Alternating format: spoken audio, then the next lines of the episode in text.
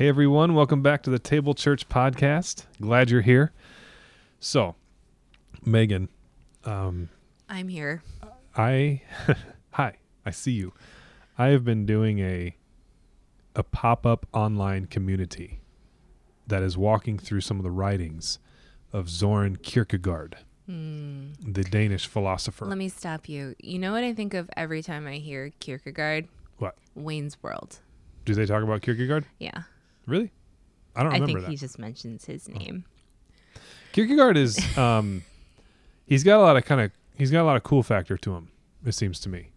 He's like kind of the first existentialist, and he was just kind of a maverick. Um, so he's got a pretty high cool factor, it seems to me, among the philosophers. Like mm-hmm. if, if you find out somebody's a Kierkegaard expert, you're like, hey, that's kind of cool. Mm-hmm. If you find out someone's like a Hegel expert, you're like, I don't care. Yeah. So anyway, I'm trying to figure out what all the fuss is, because people like who are into Kierkegaard are into Kierkegaard.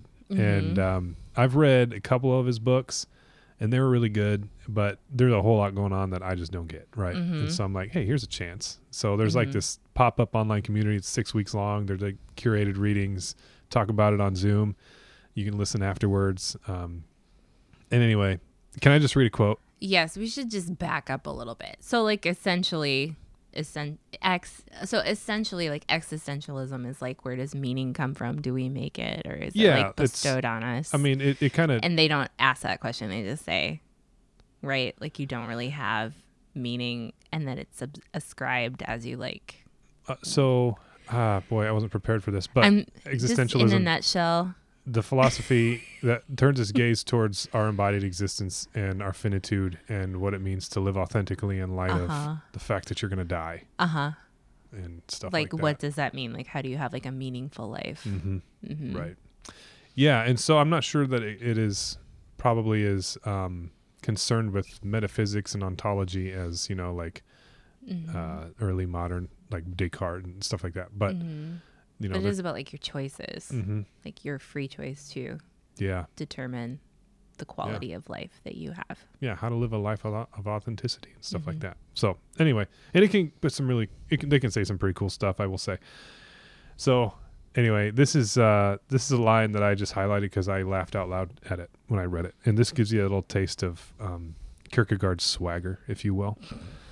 He says, people with experience maintain that proceeding from a basic principle is supposed to be very reasonable. I yield to them and proceed proceed from the basic principle that all people are boring. That's funny. So that's he, funny. He's talking about philosophers. You know, you have to proceed from a bla- basic principle in order to logic, you know, to to um, figure things out, right? You start with like your first premise, and then you logically move out from there. He's like, fine, I'll do that. My basic principle is that all people are boring. And mm-hmm. then from there, he just launches into a whole, um, just a whole thing about how corrupting boredom is.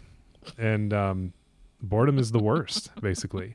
And he talks about how to not be bored. And one of the things that he notices is that um, like finitude and, and limiting of yourself is the cure for boredom. A lot of people mm-hmm. think that the opening of options is the cure for boredom. I need mm-hmm. to have more available to me. He says, no, um, a, a, a school child does not get to choose which teacher they have to sit under. Um, and they may have to sit under the most boring teacher in the world, but that same child can entertain him or herself all day long by catching a fly under a nutshell at his desk. Well, classroom sounds super depressing. I imagine yes. that eighteenth century or nineteenth century Dutch classrooms probably weren't the most thrilling places. Yeah. Like you wake up in the morning and the best part about your day is eating those little pancakes. You um, know, those pop, little pouches. Pop, poppertjes? I don't know what they... Hold on. We ate those in Amsterdam at yeah. that airport. Let me look them up. But I mean... Profiteroles. What are the what do Dutch people? I mean, I know them as Abelskiven. Poffertjes. Poffertjes. P O F F E R T J E S. Yeah, and they don't have the pocket, right? Are they There's identical? No because Abelskiven are basically the same thing, but they have a pocket in them, and I grew up eating those like oh, really? all the time, and Christmas and stuff like that. Yeah. These are just little mini pancakes, little like coin, like, little, little coins, like little silver, silver dollar dollars. pancakes, but puffier mm-hmm. and like generally given to you with toppings that I think ruin them. Here you get, you can buy a little a little uh, puffer cheese pan. Wait, wait, let me see. You can make them.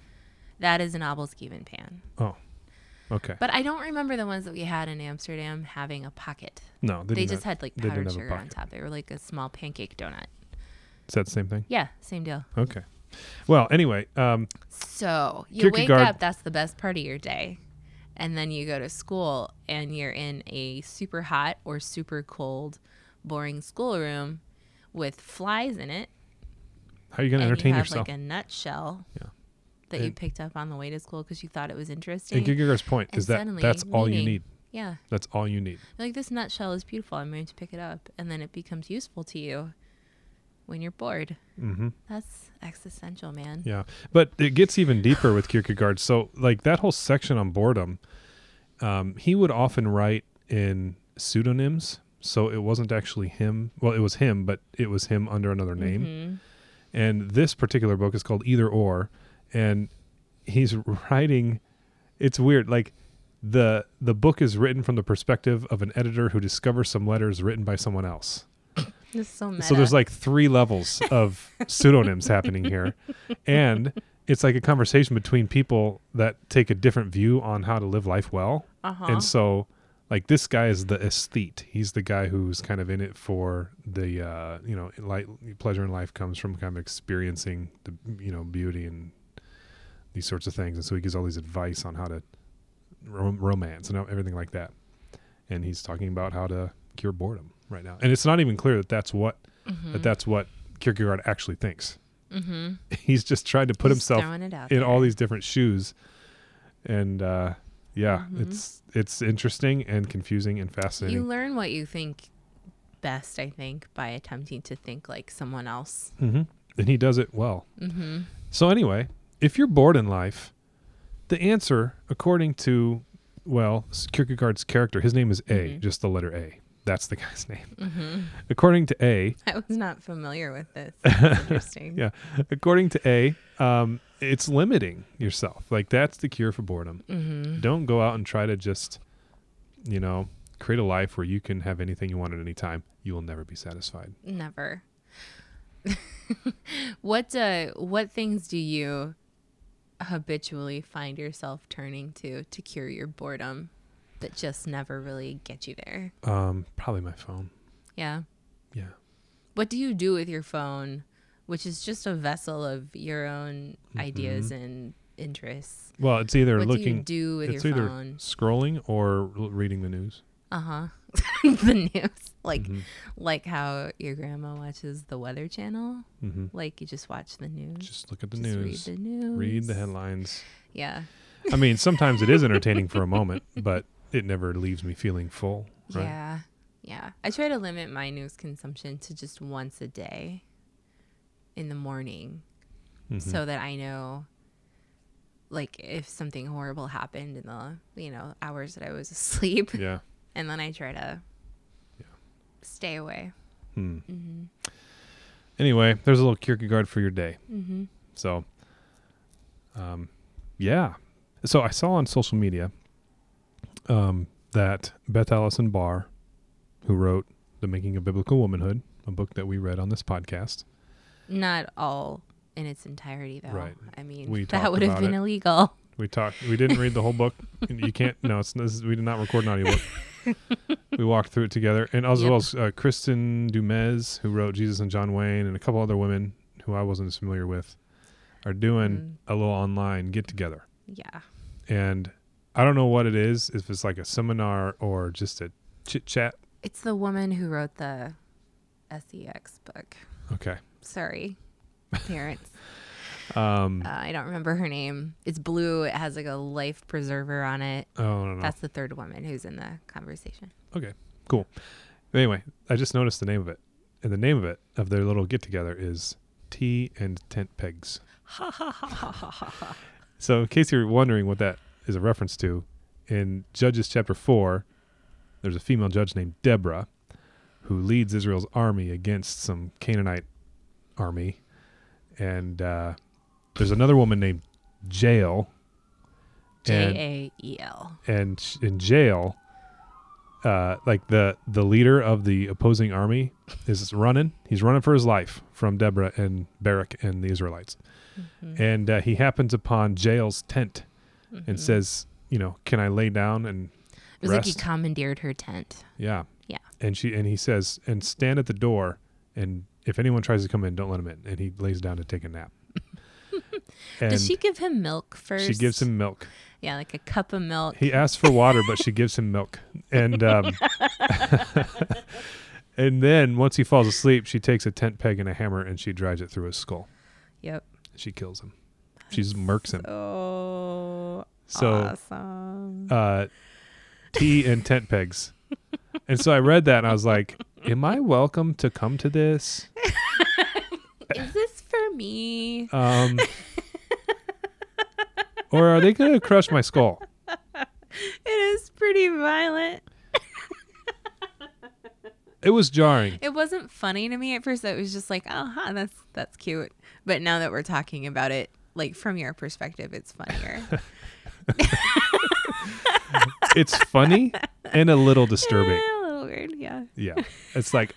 Uh, They're getting together for a webinar called Tea and Tent Pegs, like, and I think that's awesome. But I can see, Phil, that when you read that, you're like, "Hmm, uh, what's this mean?" Are you, what? Like a man was brutally murdered, and that's the name of your little women's group. Uh, uh, well, okay, anyway, what did you think of hope that? I hope it goes well. Yeah. What do I think of the name? Yeah. uh, yeah, I just I thought it was a little funny and a little. Uh, A little terrifying as well. Yeah. I think tongue in cheek, they're definitely going to go ahead and assume this conversation's for women. Mm-hmm. But men are invited. It brings up another question. um, there. Okay, these women that are doing this, this uh, I don't know what it is, Zoom call or something. It's a webinar. It's a webinar? Okay. Yeah.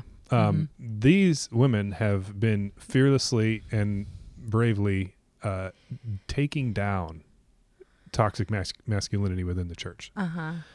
We're living in a season that I think is really important. Like we're un- see- unfolding before our very eyes a, a pretty, I think, significant transformation happening. It is pretty significant. Uh, I like wouldn't have foreseen it even like five years ago. Mm-hmm. I really wouldn't. Like, and these women are leading it, and um, I think they're changing things. I think it's mm-hmm. working. You know, mm-hmm. and they're leading it in the most like. awesome way possible with pretty, highly yeah. academic and life-proven synthesis. They're just like, laying down the arguments. Yeah. And, and it's not just them either. It's, it's I mean, it's the rise and fall of Mars Hill, right? Mm-hmm. Um, it's, you know, Church Called Tove, Laura Barringer and Scott McKnight. I just learned hot, hot take. This is like a hot peripheral coming out the pan. Peffergies? Peffergies. I just learned yesterday that Scott McKnight and Laura Barringer are writing another Tove book about church culture and like specifically how to create church culture. Really? Yeah. Whoa. Mm-hmm. I'll think about reading it. I don't know. I think I've got that figured out. Yeah. I mean, some books just are not for everybody. But anyway. um, it, yeah. So, where was I? Anyway, you were listing it, all of the cataclysmic stuff's happening. All right, things. Stuff's going down. And these are not things that happened quickly. It wasn't some sort of quick firestorm. These are projects that have, people have been working on for like mm-hmm. several years. And, and and yet, like you said, they're scholars that are writing yeah. this. These, all these people that we've listed so far have a P H D. You mm-hmm. know, I don't know about the S E X book lady, but everyone I don't else either. Does. But I, I mean, like, this is, like, the best possible scenario where it's not just, like, people on Twitter having opinions. These are people who, like, have a body of work and a mm-hmm. career and then created incredible resources for us. So you can't just write them off. Nope. That's that's the cool thing. So anyway, here's my question. Um, as toxic masculinity is being deconstructed, and thank the Lord, Uh, when and how and will a constructive project for masculinity rise in its place? Mm-hmm. That's what I've been wondering. I mean, there are some questions. Like, first of all, the term toxic masculinity can be problematic. Okay. um, because masculinity, whatever it is, you know, uh, all the things that it can mean, like, it isn't really toxic. Mm-hmm. It, you know, like when we talk about masculinity and femininity, from whatever ways that you look at it, it's much more complex than generally we think. But the idea of something being toxic, like toxic masculinity, like then what is good masculinity, that question, mm-hmm. masculinity itself, like whatever it is, to like really understand it, it's helpful to understand like it's not like the problems with masculinity, in quotes, that we're talking about when we say the phrase toxic masculinity, really are about just corruptions of power. And mm-hmm. they are things that uh, assert themselves and manifest in men and women and children, mm-hmm. you know, across it's the globe. It's kind of like the word whiteness. Yeah. Like whatever these token words mean yeah. in a given culture, in a given time. Um, it's just good to say like masculinity itself isn't really good or bad, but there, but we certainly need a lot of help having a broader understanding of what these things are, yeah, which is to your point, but also that the toxic problem isn't really masculinity, you know? Right. It's, it's not, not, masculinity is not necessarily problematic, yeah. but there's distortions of it. And when I said whiteness, what I, what I mean is that that's not simply talking about all the white people out there. When, when scholars use that word, it's talking about a particular power structure that benefits a a people group, you mm-hmm. know? Um, yeah. So anyway, like words have a lot of power, mm-hmm. but you know, like to your point that you're talking about, like if, if we have all these conversations about toxic masculinity, which maybe it's better to be said, just like corruptions in relationships, like corrupted power relationships are mm-hmm. really a lot of it. But there's also like within that, it gets corrupted power structures work themselves out in every way that they possibly can in the world. So like through men, for example, how you're brought up as a male person in the world, wherever you live and things like that, these corruptions have a particular nuance to them. Right. Like boys don't cry, mm-hmm. you know, yeah. or men are dummies and their wives are the only ones that can hold it all together, yeah. that kind of stuff. All mm-hmm. of that is toxic and can get called like toxic masculinity, but really it's just a toxic understanding of power dynamics. Yeah. yeah.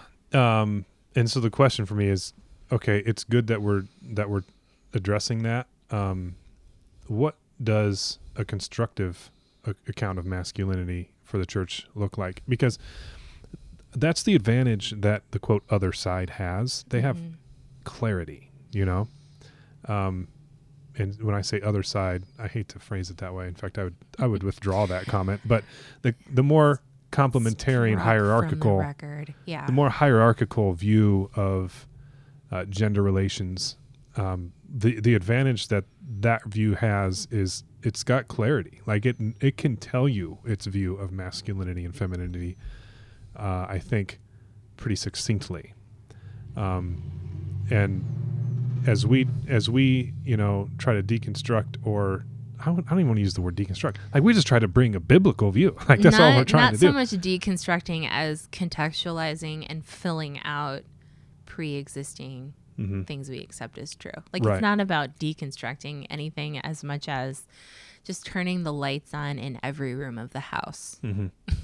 yeah. So there's a void I think that's opened mm-hmm. uh, as far as we. We're doing a good job of addressing the problems with previous understandings of masculinity and the, the horrible things that it's led to. Mm-hmm. Um, but one thing's for sure, and I mean, there's all sorts of studies about this. Um, like there needs to be a strong role for men, right? Like then men need, and boys need to be taught what it is mm-hmm. and understand what it is. Um, Which is just, I don't want to interrupt you too many times. No, but it's like, okay. It's like what we're saying about, um, toxic masculinity being a bit problematic. It's because it communicates that masculinity is the problem. Mm.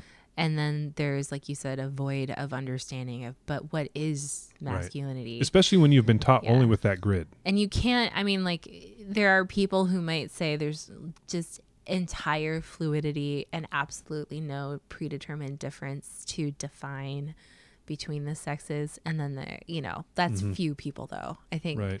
I think most people, and this is, of course, not backed up by anything, have some sort of sense that, like, people are different, but there are trending mm-hmm. differences between. And, and there's undeniable, like, evidence about the power of the father in the home. Mm-hmm. I mean, yeah. you probably saw on social media this thing going around about how there's, like, these guys at some some underfunded school. The dads, like, showed up at the school. Yes. The Dads on Duty, I think Where it was called. Where did I see that? We should Google it and link it. But yes. Some, it was it was on, um, was it on the Dispatch? I don't know. Where was that? It might have been. I, I think it went all over the place. It okay. kind of went viral. I'll Google it right but, now. But um, these dads, like, there was all sorts of behavior problems in a school. And some dads were like, you know what? We're just going to go to the school and hang out. And pretty much I think that's what they did, is they just went and were present. And mm-hmm. it just had this revolutionary effect on the, on the kids. Yeah, um, it like, happened in October, mm-hmm. that article. Yeah. And so after a violent week of fighting in school that saw twenty-three students arrested in three days, Southwood High School parents knew something had to change. Some dads decided to take matters into their own hands. They formed Dads on Duty, a group of, of about forty dads who take shifts spending time at the school in Shreveport, Louisiana. I have this C B S News thing that moves on the page if you don't click out of it. So it keeps going in front of what I'm trying to say.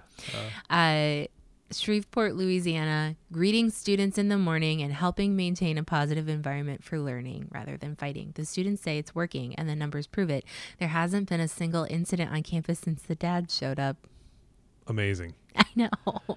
There's there's power to whatever masculinity is. We need to know what it is, whatever the proper biblical understanding of it is, because that just demonstrates the power of it. And I would mm-hmm. I would sure hate to leave that void open for too long. Uh-huh. And you know, you can say whatever you think leads to that. Are we formed by society to believe dads have special power and therefore they had it? But no, like, there's something there that men showing up and being present had this, like, power over mm-hmm. what was going on that I think may not have been there if moms had been there. Yeah. You know, um, and Who there knows? Are some things about that that are, uh, you know, cultural formation, just where we live, you know, sure. what we think.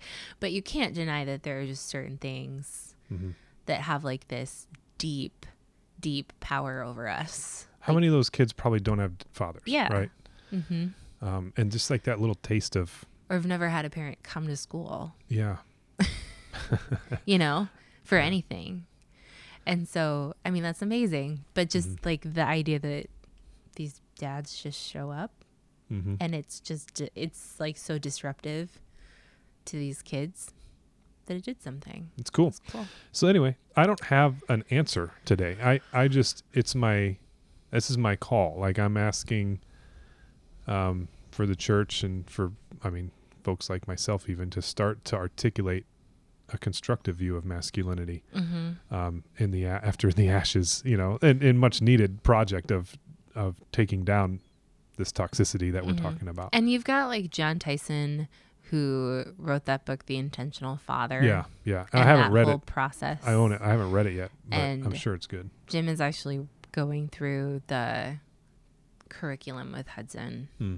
Um, I don't even remember what it's called. I don't have anything to do with it, but that's true. Um, that that book might be the answer. And it, and that's about fatherhood, but the whole point of being an intentional father is to lead your son into manhood, not fatherhood, mm-hmm. but like manhood. So the idea of the intentional father is that there's no one better than your father to teach you how mm-hmm. to be a man.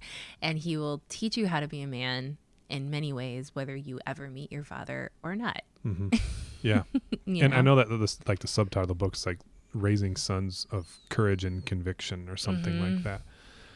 And so it's, yeah, let's come back around and start having that conversation. Courage and Character. Courage and Character. Okay. A practical guide to raise sons of courage and character. And he has one coming out for daughters and oh. and mothers I, or fathers, I assume. Fathers and daughters? I think it's fathers and daughters because he created it. He mm-hmm. took his daughter through it. So, yeah. Yeah. Yeah, that, that might be the beginning of an answer to my question. Uh, mm-hmm. And that Tyson's one's full book. Of Barna research, too. Like, it's not just ideas. Yeah. It's so, p- stuff. I'm going to throw this out there quick since we're talking about John Tyson. uh, John Tyson's one of our heroes. He's one of our pastor idols, right? Here. Like, I consider John Tyson to be... Is he your pastor? No, he can't. Second only to me. We cannot we cannot say he's my pastor. We don't know each other, and I'm not going to call him if I get in a car accident yeah. and I'm at the hospital or yeah. whatever. But he is my preacher crush. For sure. He's one of mine as well. I got um, it pretty bad for John Tyson. I I cannot. I always come back to Bruxy Cavey. I yeah, do. you do. I cannot. I can't quit him. I know. This is getting weird. This um, is getting kind of weird. But I, I would say Bruxy Ca- Bruxy Cavey is great. I think there's like a, a way that he connects ideas that I can see would probably be pretty. His his self plus how he communicates complex connected concepts. I can see that being especially attractive to you. Plus the Anabaptist thing, I just think is kind of cool. Mm-hmm. And John Tyson's like deep input, like he's got. Clearly is well and widely read mm-hmm. and also extremely like practical, pragmatic. I don't know if he's an I N T J or an E N T J, but I'm an I N T J and right. this man thinks like I do. Plus with a plus with like a charismatic yeah, and like twist. This like powerful bent of like, and you know what else? It's just awesome. Yeah.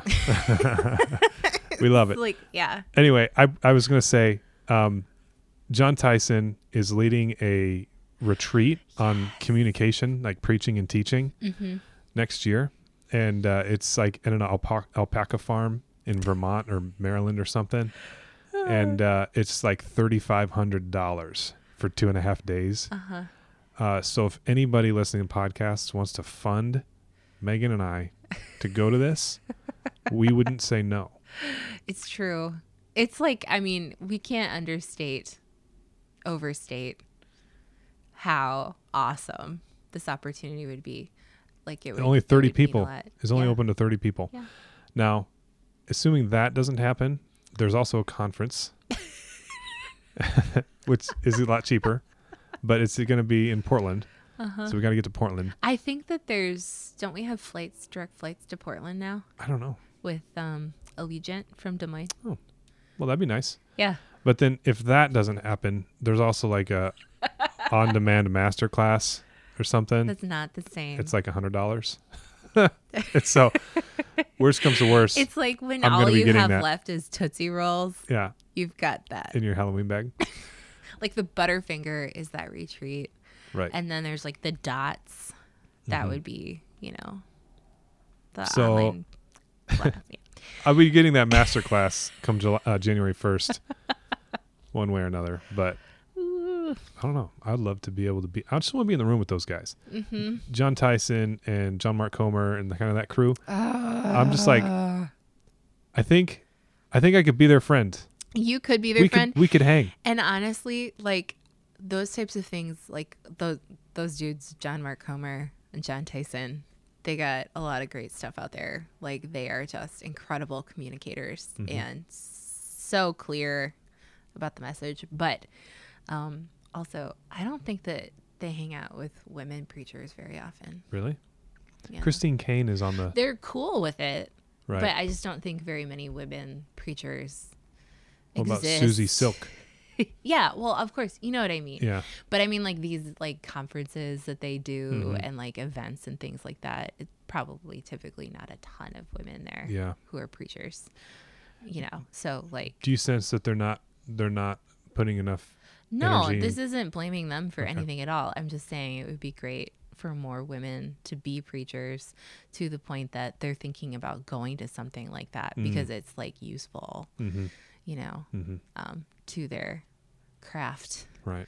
You know, it's, this is not like all those dudes are totally cool with women preaching. It's mm-hmm. just that it's mostly guys at right. this stuff that I see them doing that's so awesome on Instagram.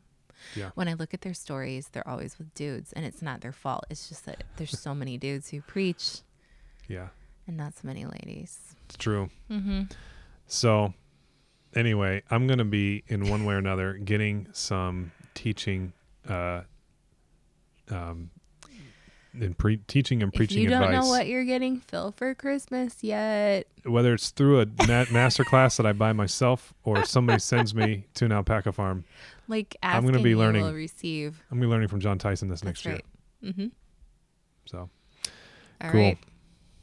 Uh, this has been a really good meandering episode of the podcast, I think. We sat down with nothing to talk about. Yep. We were just like, we'll see what happens. Mm-hmm. Mm-hmm. And here we are. That's right.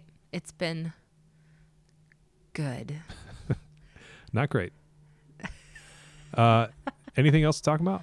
No, I do. I'll give a little recommendation locally quick before we finish. I just um, got my first batch of Red Dragon tea. They're a local company oh. here in Des Moines. Shout out. It was really good. Yeah, so shout out. You can buy it all over town. We need a bell um, like the Holy Post. And at the farmer's market. Bing! Yeah, we have one out there, actually. Oh, yeah. Let's um, start using it. Um, but we have like a, a... They're at the farmer's market. They're at some different stores around town, but you can just order it online, too. And then it's just five dollars shipping for the whole thing. Um, but anyway, it's really good tea. Cool. Like, it's tea season, y'all. Yeah. Cider, it's, too. I've been... I don't like cider, I but it. I know that you I didn't do like used to. cider. I don't know what happened. I actually just bought you guys some mulling spices from this tea place. Oh, really? Because I wanted to be like, this is good tea. Wow, that's so nice. Yeah. Uh, Megan is the best. Yet. She's the best gift gift giver. I am. I'm pretty I've good ever, at it. That I've ever met, probably. I've never met one that's as good as me. I mean, you and have a picture of Leslie sad. Knope up here on the wall, and I mean, I can see why. Okay. Red Dragon Tea. I think they're in Polk City, maybe. Cool. It's good stuff. All right. Thanks for listening, everybody. Tune in next time.